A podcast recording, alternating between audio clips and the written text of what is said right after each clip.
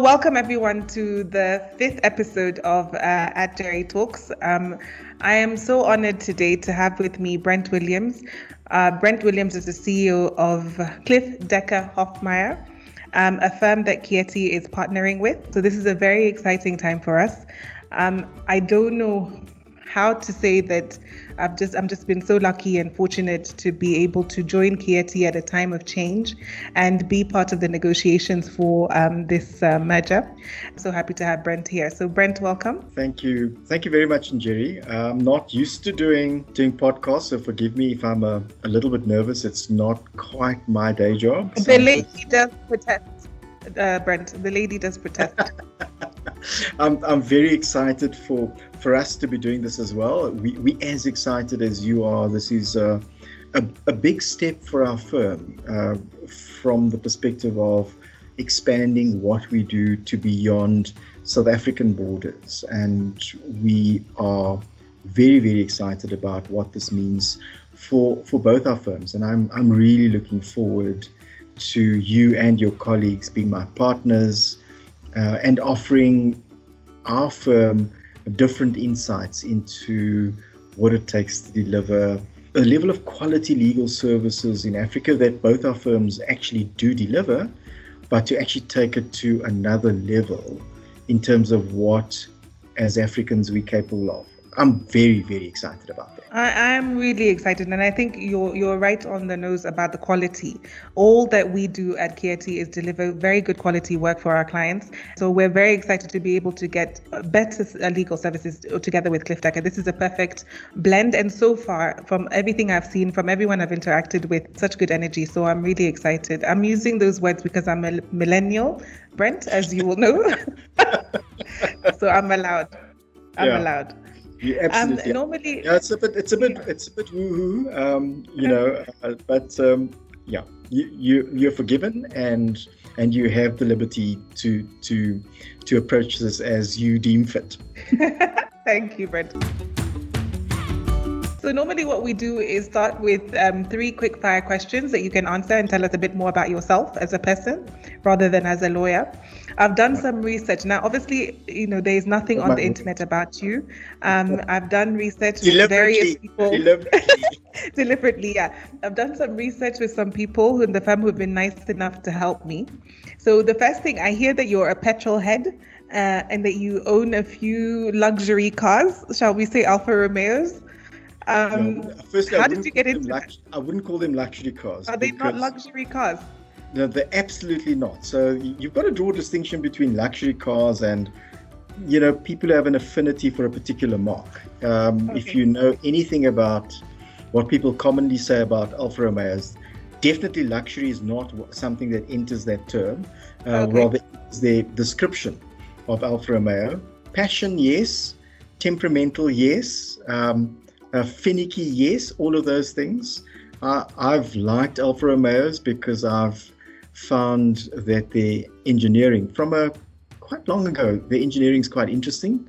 Um, I've, I've, I, I, myself adopt the view that Alfa Romeo sells you uh, an engine, an interesting engine, and the rest of the stuff that is meant to go with a working vehicle is um, they consider to be just an, an added bonus. You know, it's an afterthought. Very few of them are pristine. I can say this hand on heart.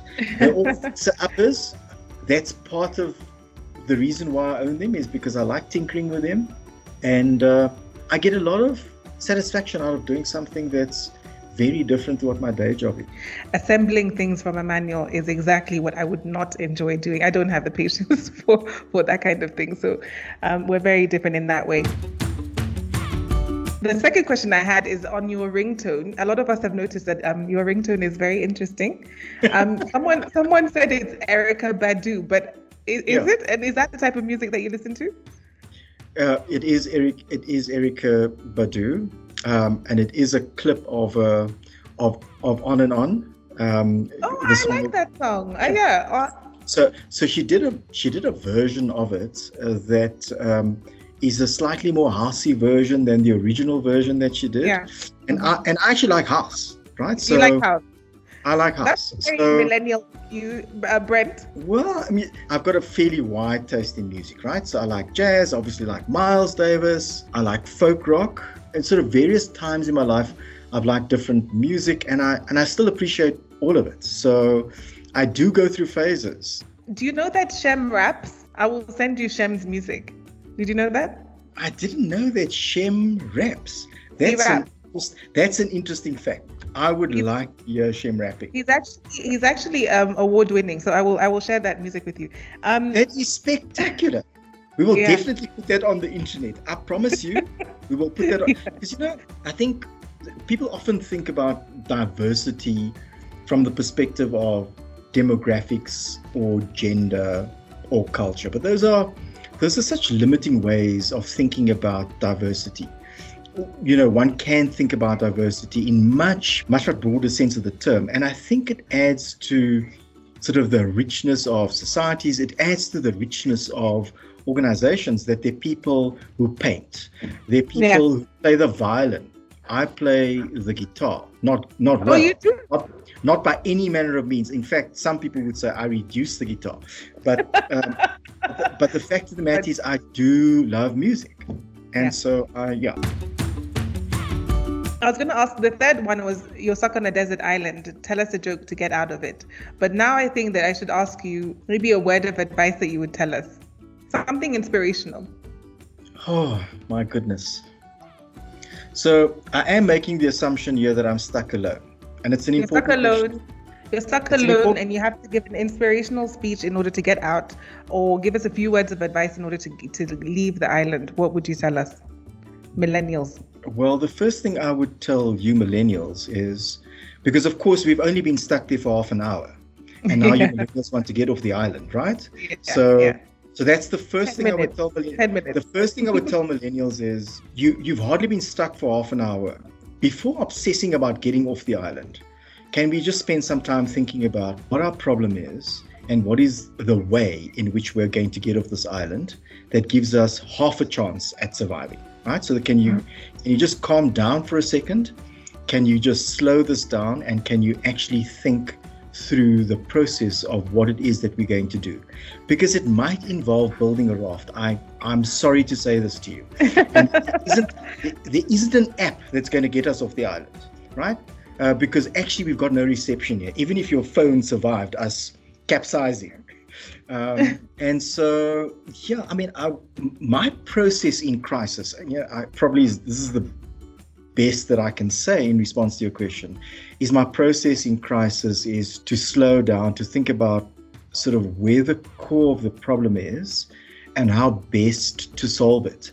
And not how best to solve it in one fell swoop either, because you might have to solve your challenge in phases. You might have to start somewhere and build something to manage getting your way off the island.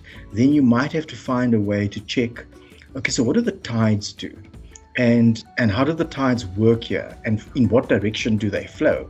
And do we yeah. have a sense of where we need to go to versus where we've come from? And where's the best place to launch? And those that's my process my process that's, is that's such a that's such a good process and it, it's important when they asked me the same question i said um, an iphone an ipad and a laptop to get off the island as soon as possible uh, that was my answer I wanted to get into uh, your background and how you got into law and, and why it is that you're a lawyer and how it is that you're the CEO of CDH at, um, at the moment. Tell us about how you ended up in a legal career and why you chose law as a legal career. Yeah, uh, to all of those things, a lot of it by accident and not by design. And I think that's an important message for millennials to understand. Uh, my perception of millennials is that, and I have a lot of respect for millennials, let me just say that but my perception is that millennials see the world and see people being good at what they are doing and then pass judgment on themselves and their ability to do things because they say, oh, this person worked all of their life to do this. They had some innate ability to have expertise at that. I can never be a mm-hmm. good a good soccer yeah. a good musician because they just good. So I'll just give up trying to be good at anything. Yeah. And I think that is probably not true about most people who are good at what they do and often get there by accident. Mm-hmm. Of course, there are a handful of people who always knew that they were going to be superstars at something and just landed on their feet doing what they were always destined to do. But I swear there are a handful of people. Mm-hmm. For the rest of us mere mortals, we sort of fell into something, discovered a facility, did some more of it, knocked our heads, picked ourselves up, did it some more, got slightly better at it, and then landed there. So the general thing is all by accident. I, like I said to you earlier, I, I actually was wanting to be an engineer because I actually like building and constructing things and yeah. thinking through how things work. And that was mostly all the way through high school until I got to, I think, what would be the equivalent of your grade 10. We called it standard 8. Okay. Mm-hmm. Uh, in our system, it was it was the point at which I became profoundly political, politically aware and active um, okay. at school. And the question of what I was going to do to make a contribution to what we generally refer to as as the struggle in South Africa, um, the struggle against obviously oppression and racist oppression at the time that I was at school. And one way to do that was to sort of follow in the footsteps of sort of many other activists who had done so through a particular profession. Obviously, one yeah. was teaching. Uh, mm-hmm. One was teaching in the teaching profession, and mm-hmm. I had the benefit of being at a school where teachers did exactly that. That mm-hmm. uh, they educated us to be able to take on what we were wanting to take on. And I thought maybe maybe law because there were some role models in my community where there were lawyers who were playing a prominent role in basically defending activists and using what was then apartheid law to in fact defeat its intentions in relation to their oppression or the use of the legal system to constrain yeah. and restrict um, activists. A lot of Africans will not know what it was like growing up under apartheid. What was it like actually growing up in, in South Africa? So, I suppose you've got to draw the distinction between sort of petty apartheid as as implemented by the the National Party and the White National Party from 1950 onwards. Of course, I wasn't even born yet. I'm not going to tell you when I was born, but it was somewhere in the 60s. That's fine. Um, That's fine. And and by the time I was born, sort of petty apartheid and separation of people into artificial separation of people into race groups, as it were, um, predominantly white, African, Indian, and colored, and there were other sort of niche classifications that they created was real by the time I was at school. So by the time I was at school, I went to a colored school. I didn't go to a school um, that that was attended by necessarily African people, certainly not white people, and almost not nearly Indian people. There were some Indian people um, at, at at the school that I attended, and high school high school was the same. There were a couple of Black African uh, students at my high school because my high school deliberately adopted an approach that was deliberately intended to try and frustrate um, petty apartheid and separate schooling. But it was. Sorry, sorry, Brent. I, I don't know what you mean by petty apartheid. What does that mean? Okay. So, petty apartheid is typically a reference to the fact that there were separate neighborhoods created for these race classifications. Yeah. And there were separate um, amenities created. Can you believe it? There were certain beaches we couldn't go to. There was a sign that said, "You can't okay. go to this beach." Okay. Um, we called it petty apartheid. As a young person, did you feel the frustration of that segregation? Or what was it like? It was like, let me get on with my life. Because, I mean, at some point when you're young, you just go along with what has been given to you. Was, was it always a natural instinct to fight? No, it was. So, you, if you grew up in an environment in which you were taught to challenge the system that is meant to create a lesser person of you. Um, you fight it with with every sort of hair and bone, uh, an ounce of blood in your body, yeah. and and as activists, we did that collectively. So the activist movement was we called it the non-racial movement. Yeah, um, yeah. I mean that's, that's yeah. That's amazing. That's amazing. How did you then transition to commercial law then? It's a it's a much longer story, Judy, unfortunately, because then I then I, I, I, sort of I was a, I became admitted as an attorney in 1992.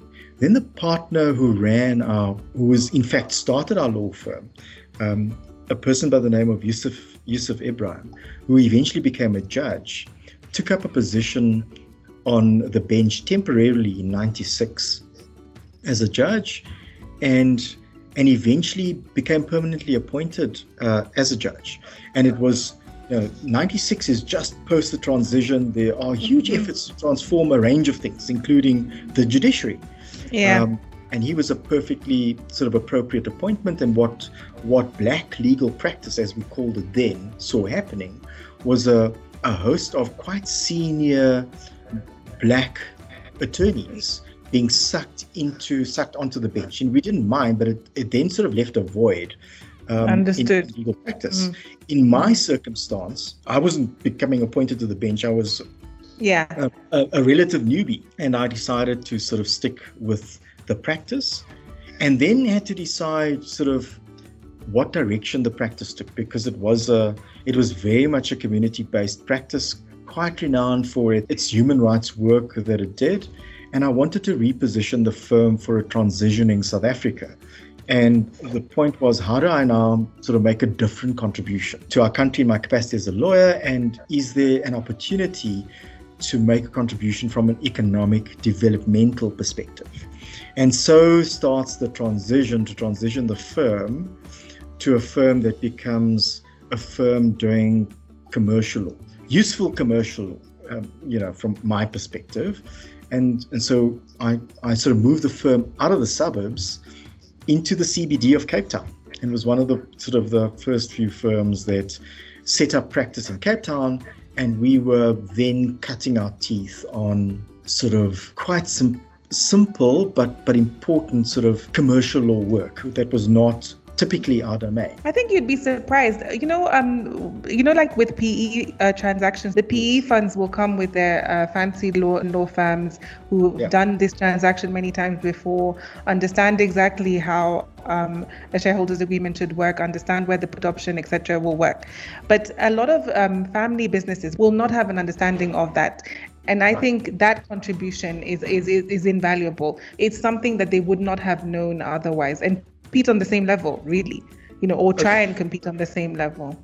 So, so I get that point. I suppose the question I'm asking, using exactly the example that you you have, you you absolutely right. I agree that being able to give trusted advice to to folk who would not normally be familiar with how these things are structured is at least one advantage of actually knowing. I think the question I'm asking is, and are you able to influence those transactions being structured in a different way. So that systems of systems uh, that have been structured in a way that benefits certain people doesn't yeah. continue to be structured in that way. And that's what i'm not entirely sure of. So now we know right? Talking to you like a fellow a fellow commercial lawyer. Now we know how it works. Are we succeeding in changing and reshaping the way it works so that it works more fairly? And is that even possible? Is yeah, I think that's that's an that's a very good question and an impossible one to answer because the balance of power is so stuck against us still. Um, and so that's what that's what we're doing here, right? We're trying to improve that balance of power so that one day you can dictate on your own terms, right? So I suppose the question, the fundamental question philosophically is sort of how activist actually are we, you and I, in what mm. it is that we do and how co-opted are we prepared to accept um, there is an element of in doing what we're doing yeah so yeah, we do yeah. so do we do do we give a system credence um, yes, for the way in which it operates mm-hmm, um, mm-hmm. and do we pacify ourselves by saying but we're helping people understand it but yes. are we helping people to change it and is it is it is that enough that's a very good question and yeah. And thank thank you so much for that, uh, Brent. We will we will have further discussions, philosophical discussions, as the years roll by. Tell me something. CDH is a very well known firm. It can trace its roots back to 1853. CDH is amalgamated with lots of other firms. You from Y Ibrahim, other people have come, Hofmeyr, later DLA at some point. How have you tried to synergize the CDH culture into one package? I firstly, I think with some difficulty. Uh, I can say that I've not tried, certainly as a as the firm's managing partner for the last 10 years, I've not tried to install sort of, or make square, you know, square pegs out of round holes. In fact, my, my approach has been that that the firm's very different and disparate origins is possibly a strength that should be harnessed uh, and not killed. In other words, if you benefit from a from a massive diversity, call it biodiversity. Why would you now want to clone it into some singular form and then hope that what, what then happens in future is a better version of what it started with? Having said that, I think that there are some key things that I've wanted to make sure remains infused in the way in which the firm thinks, and that is understandably, given our history, a respect for fellow human beings and a undermining of the kind of historical discriminatory baggage that every one of us, certainly in South Africa, have to live with because we were forced fed it, right? And it's been passed yeah, on yeah. not just by law, but it's been passed on generationally. So, how do we actively undermine that and get to a place where there is basic fundamental respect for each other firstly as human beings, then secondly as professionals. And how can we get to a place where we can see the value in everyone's contribution in a law firm? And I'm not just talking about the lawyers, I'm talking about yeah. everybody yeah. Um, who, that makes a law firm functional. So that's a component of culture to my mind. I mean, that's amazing because a lot of law firms are very much into this is the culture. And I'm yeah. glad to hear that the culture is be yourself uh, and just be respectful. I think that's that's a culture in itself. Um, the other thing I was going to say, but everyone will bring their problems to your door. I have to say also that I've been told that you're the most empathetic CEO, uh, and that you take you have a very open door policy, and that you take a lot of, um, can I say, crap on the, on the people are potentially being very generous in saying that I sort of try to give to give everyone everyone a hearing. Um, well, certainly everyone who wants to be heard a hearing.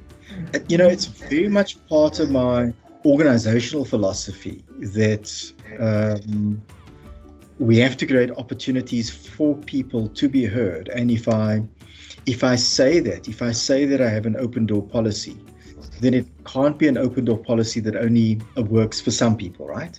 It's an open yeah. door policy mm-hmm. for everyone. Yeah. Right. And this and this then does present its challenges because you kind of got to walk your talk. If you if you have an open door policy and a candidate attorney or one of our staff members or security personnel want to see me, it's not for me to say no, actually go and speak to your whoever your line manager is. It is I've said you can come and talk to me if you need to, and so you will. And it, and it of course does create problems in terms of logistically then being available to everyone. But I do I do try, and I yeah. I, cer- I certainly feel like people feel that I am accessible. In fact, you may have you may hear my partner say, "Well, we can get never get." We can, we never get to speak to Brent because actually he's always busy speaking to everyone else. Um, so I was saying that uh, in the one interview I read where they were talking about um, your tenure, I noted that um, from from the interview, I guess you've been extended past your term because, yes. uh, according to what I'm, I'm reliably told, you're irreplaceable. Um, so I think that's a good thing. But also, yeah. I want to know. It's a, yeah, yeah, yeah that's a gross overstatement. Um, I'm certainly a subscriber to the view that no one is irreplaceable. And if anyone is irreplaceable in your organization, you're doing something wrong. Because yeah. Yeah. Um, you're not then effectively succession planning or you don't have systems in place that that can deal with um, a particular individual or personality not being part of your organization any longer. So no, I don't. I don't think that anybody is irreplaceable, and I, I, I do think that yeah, perhaps, perhaps um, that people are not just being too generous; they may be being too glib. The truth of the matter is, I think, um, is that no one wants this job, Jerry. It's it's it's, it's crazy. It, I'm not, and I'm not saying it's. I, am not saying it's it's too difficult. I think you know it's it is a difficult job to do, uh, but it, the there's a reason why I think certainly in, in law firms and large law firms that partners sort of have a use by date. You know, uh, it's an open question as to whether or not uh, my used by date has passed. There are days in which I feel distinctly that it has passed. And there are days where I feel I still have some value to add to the business. Um, the day which I know um, is, is, is coming, where I say, I really have had enough of this, is the day that the firm has to make a different choice. And I hope that we've done enough in the firm to make sure that this isn't a, um, a difficult transition um, to a successor to a successor leader because as you might well know that in law firms is probably the most controversial thing that can ever happen in law firm yeah. is, is a change uh, law firms manage this very poorly yeah, um, I think no one is showing you the door, certainly from what I've heard. But also, um, have you thought about will you go back into practice? Um, will you? What will you do? Well, I've always wanted to teach, and so part of my part of my, uh, even when I was in my small law firm, I taught um, the practical legal training program for for candidate attorneys, and I did it for for quite a couple of years. Um, I I do I do like the idea of teaching and and sort of making a contribution from a from an educational perspective. My ideas around what I might want to teach. Um, has moved over the years. There was a period during which I thought if one could teach transactional transactional law in a way that you know we both never learned it at university, right? This yes, exactly. On the job, yeah. If you could teach a way to approach transaction law, it would be like a proper subject, right? You yeah. could do it properly. Mm-hmm. Just like mm-hmm. just mm-hmm. like the business just like the business schools teach it, I think that there is something to be said for teaching transactional law to lawyers who are doing transactional work. Um, so I still think that there's an opportunity there, and I might want to think about it. I do have to live with the reality that I'm I'm now so far removed from actual transactional law that I might become one of those professors who can talk a lot about something, but they can't actually do it any longer. Uh, another mm-hmm. thought that it, that that has occurred to me is sort of teaching around the management of law firms, um, whether they're large or small. I think that there are very peculiar dynamics that go with with leading in a professional services environment. Um, and I think there's something there. And in fact, what what myself and our knowledge manager did after talking about it for a long time was to actually develop a curriculum for leadership training um, that we did Amazing. in conjunction conjunction with the University of Stellenbosch because there's there's no such course offered in South Africa specifically. Amazing, um, amazing. I, I think a lot of people can benefit from that.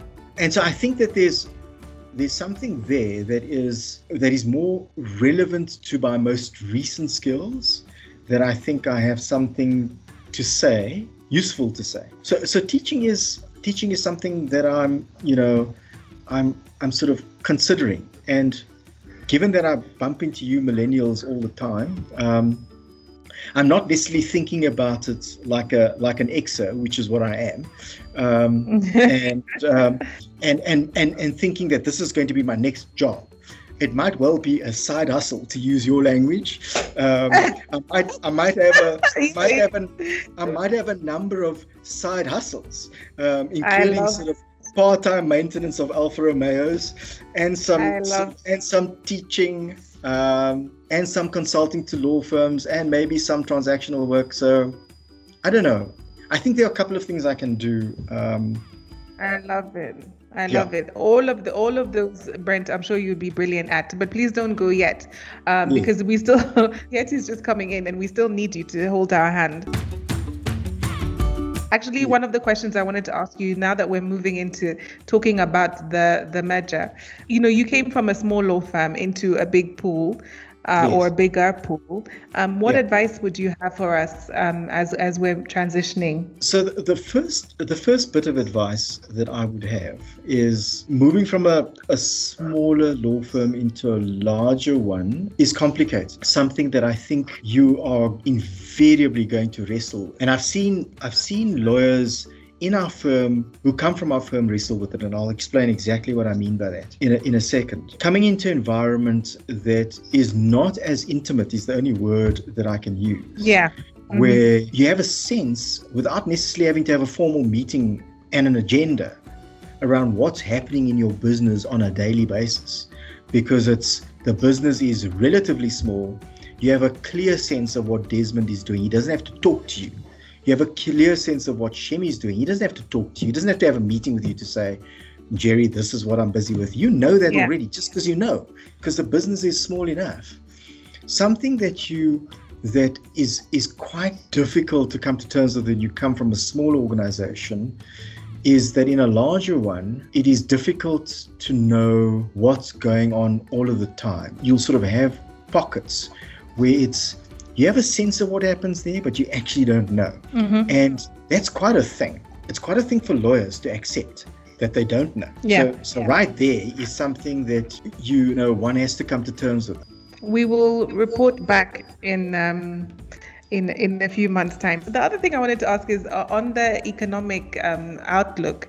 Obviously, we've done this in in a in a pandemic. We've done it at a time that's very uncertain, um, both for South Africa and for Kenya's economy. What is what what do you think is the outlook for for us and and for firms in general in the African continent? I do take a keen interest in economics, so to speak. It's one of my it's one of my sort of varied pastimes. I, I have a, a, serious interest in economics and Can I just tell you that my, my dad is a, a an economist, um, and so I've, I've grown up with that.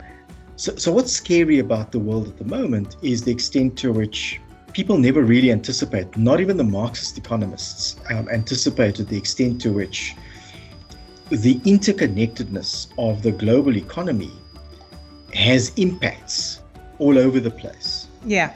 So China sneezes and the whole world catches a cold, kind of thing. Yeah. yeah. Um, the oil price changes and you know it freaks everybody out. Yeah. The Fed adopts a particular approach to interest rates and the, the whole world shudders. That sort of thing. Um, and so it's becoming increasingly opaque uh, and increasingly difficult to just look at your local market and say, well, things are looking rosy, sitting sitting here in Sandton. It's like bubble type thinking. Um, and it's very difficult to deploy that kind of thinking. You are looking at your market fundamentals. You are saying things are looking okay, but we can't predict what's happening. So it, it makes it really, really fuzzy. I think that we've got our particular problems in South Africa. So we, we don't only have some economic challenges, which we've had for the past for the past, you know, sort of three, four years we've been sort of at a low level sort of recessionary economy for a while. And then we got corona on top of it. And yeah. then we have our, and then we have our very complicated politics on top of that. That does yeah. us no favors. Yes. So i often say um, that and i suppose we're not unique in that way you know the story replicates itself across africa. The interesting thing about us africans is that we we we are hell of optimistic not necessarily delusional, but we're hell of a optimistic. Very. And, we always look to tomorrow. Mm-hmm. And we and we and we do have the ability to see through some really really difficult challenges. And so I'm hopeful for that reason. I'm hopeful for the reason that we have an incredible ability to be able to see through really, really hard times. And so, even although it's difficult to predict when and by how much things are going to improve. Um, I do think that that the COVID year was a very, very difficult test for us, and now talking specifically only for South Africa.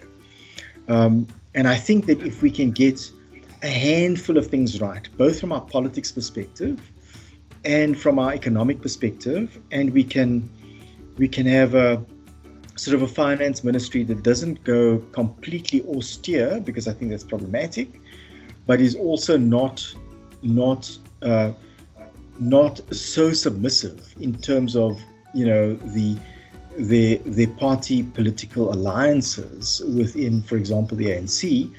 I do think that we have a chance. Uh, sorry, and we and we can improve sort of our regulation around key areas of the economy that are are standing there as growth nodes.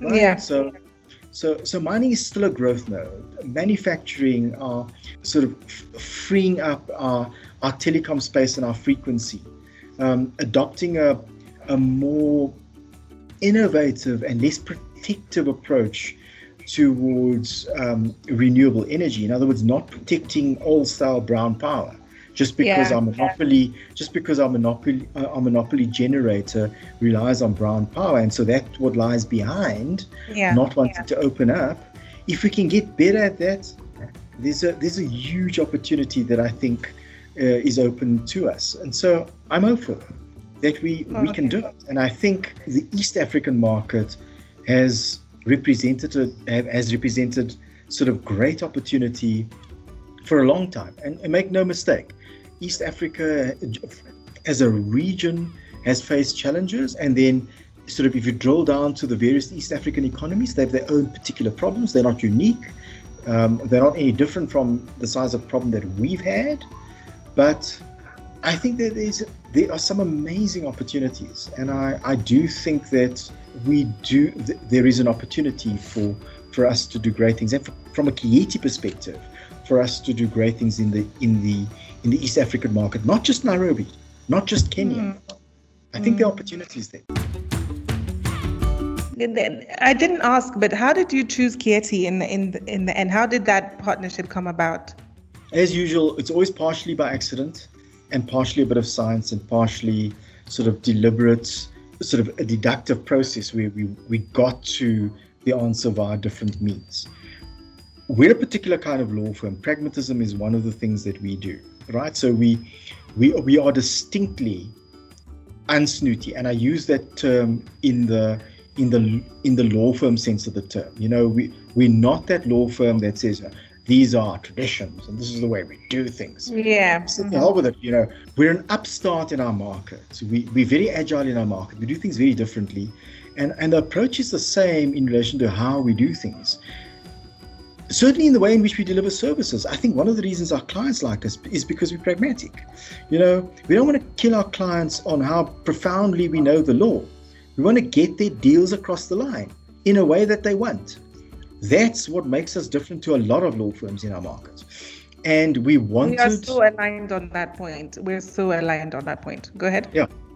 What we were looking for was was then a a law firm or certainly partners that would share that basic ethos, you know, that, that client centricity, that sort of commercial pragmatism, but still very good lawyers.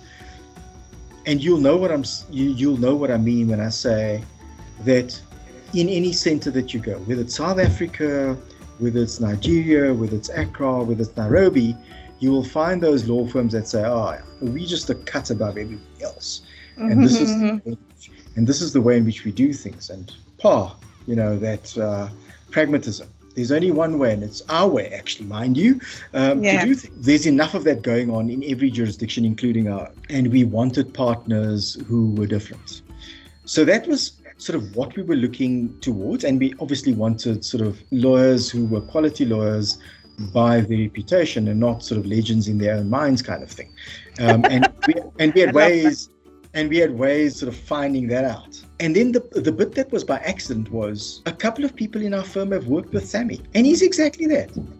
You know, very commercial, very pragmatic, has has a good sense of turnaround time and quality of service. And clearly, you know, not to take anything away from from Sammy, he kind of learned that where he was before as well. But he sort of embraced that as being a way of doing business. And we then said, well, we then actually conducted um, um, sort of a boots on the ground, sort of spoke to a couple of firms um, in Nairobi, um, including Sammy, and we said, well, it sounds like we've got to try and do this with Sammy. And the only way we can do this with Sammy, because respectful of the fact that Sammy was starting a business and made a deliberate decision to leave old law behind in Nairobi and to say, Flip, I can do this better than you folks can do it. Yes, I can do it better myself. Yeah. Mm-hmm. And and now we're going to say, and now we're going to him and saying to him, oh, do you don't you want to join another bunch of old law characters? They're just ten times more populous, and your problems will be ten times bigger. uh, we better know early from Sammy whether he has a mind to actually even try this. And so our approach to Sammy was on the basis, look, this is what we want to do, and we're telling you now, this is where we want to go. So tell us now if we respect you for telling us now that you you're not actually signing up for this and actually you want to do Kieti advocates in the way that you originally envisaged and we we respect that completely or yeah. are you prepared to try this with us because we think that there's a there's an opportunity for you and there's an opportunity for us yeah and yeah, that's how yeah. we that's how we actually ended up talking with Kieti and we we, we're profoundly optimistic that you're a great bunch of people. It does sort of help that most of you are practically half our ages, right? I love so that. There's, so there's some there's there's some legs in this. If it actually works, it will be we'll be we'll be starting of something really great. Yeah.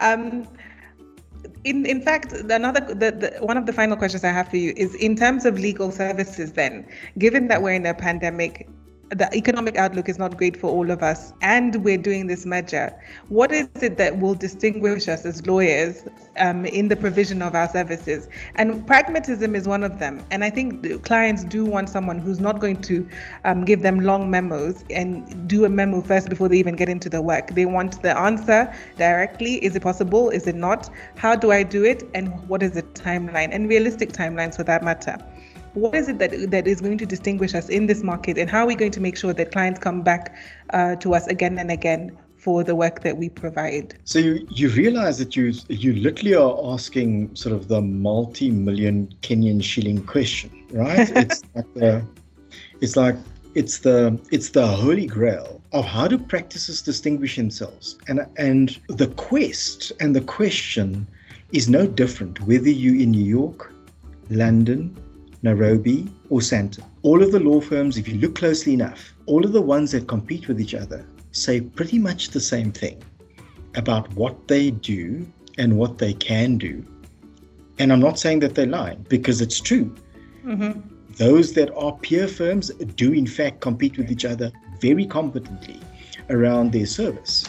So, how do you you know it's the it's the holy grail of of law firm marketing is how do we actually distinguish ourselves? You know, what is our what do they call it? What do you millennials call it? Your USP, right? yeah. USP? Yeah. Red topic we love. Mm-hmm. Uh, and the thing is, it's it's very difficult. I mean, I, I said to you that I think one of the things that's unique about us in our market, right? This is in this is in the South African market amongst our peers, is that I do think that there's a there's a user friendliness to us as a firm that is quite that our clients like. Um, you know, people who are unkind to us, our peers might say, "Ah, no, they're just cheap, man. They're not. They're not. You know, they're actually just cheap. Um, they, they lowball us, and that's why they get the work." And of I course, see. Okay. Uh, uh-huh. Uh, and, and, of course, that that could only be true for maybe one year. You can't you can't be lowballing people for ten years in a row and being yeah. good at it. So there, there must be something else that makes you sort of attractive and, and makes your clients return to you. And I do think that one of it is is the fact that we are we are commercially pragmatic. In other words, in the deals that we do with our clients, we're commercially pragmatic. And then in delivering the service to our clients, I do believe that we deliver it in a way that is accessible um, and understandable by our clients in a way where they don't feel like they are being taught by their lawyers just how little they know about what yes. it is that they're doing. You yeah. know, nothing is more disempowering for a client, and and so I think that that that's a that's a key feature. But it's it's a key thing. It's a and I and I, I, I do hope that we maintain that user friendliness and that you maintain it to your clients so that in other words becoming part of our firm doesn't make you stodgy and less agile than you were previously as Kieti because that would be a net loss. Yeah. But that's only yeah. one, that's only one thing. I mean, if you asked me specifically aside from that, what is going to keep um, or assist in making sure that we at least retain some market share for what it is that we do and perhaps claw a little bit of market share away from others. Mm-hmm. It's going to have to be the level of attention we give our clients. And this is not de- saying something slightly different from commercial pragmatism. It means that we we're trying to stay close with our clients, but not in an annoying sort of cloying way either. We need to demonstrate that what it is that we're demonstrating to our to our clients' businesses is a way in which we actually understand. If we can persuade our clients, right, that we either know the banking sector, they should come to us, not just because we're good M&A lawyers, but we actually intimately understand that sector or it's publishing, or it's technology law, or it's communications, or it's you know whatever it is. Yeah, yeah. If you can yeah. explain to your clients that not just are you technically good at what it is that you require to give them service of, but you actually understand their sector. I do believe that there's an opportunity to be had and this is why we've actually adopted the sector approach. You might have heard it in all of our conversations that it's part yeah, of our strategy. Yeah. That's a part in you know in a sea of grey in which all law firms are saying the same thing about we can do this and, and, and it's not untrue. They can do it. They can do whatever we do. What makes the clients speak with us? And I do think that we are going to have to be a lot more active. I think a lot of my partners, especially in a larger law firm, and here's the other thing that you must resist. By the way, you asked me what would be different. There is something that happens when you become part of a, a larger law firm you kind of take your foot off the entrepreneurial pedal. Bad thing. You all, you all of a sudden think that you're part of this bigger ship and that the ship has this momentum and that you'll just be dragged along with it. It's the worst thing that happens, and I've seen it happen in our firm. I've seen partners sort of just get moved along. They're information, right? They're flying information. But I swear they're not flapping their wings. They've been dragged along. They, have been dragged by by the you know by by the formation and the power being generated at the front of the arrow by everybody else. Yeah. Mm-hmm. I think that lawyers becoming more entrepreneurial. So it's kind of a version of saying the two previous things I said about being pragmatic around what the services that we do, about sort of persuading clients that we understand their business, and then about being entrepreneurial. And then the last thing I would have said is is leveraging innovation. You know, how do you sort of show your clients that you're not those Kodak lawyers that are just, you know, they're doing things in the the same the same old way, you know, like yeah, steam yeah. power steam power is here to stay. We build good strong engines that rely on coal. Forget about the battery. Yeah. just want to say thank you so much for taking the time do this podcast with me. Thank you for welcoming us so warmly into the CDH family. We're so happy to be uh, a part of it, and we look forward to working with you. Excellent. So, everyone, uh, this has been the podcast for this uh, month. Brent Williams, um, CEO, CDH. Thank you, everyone, for listening, and we'll see you next month.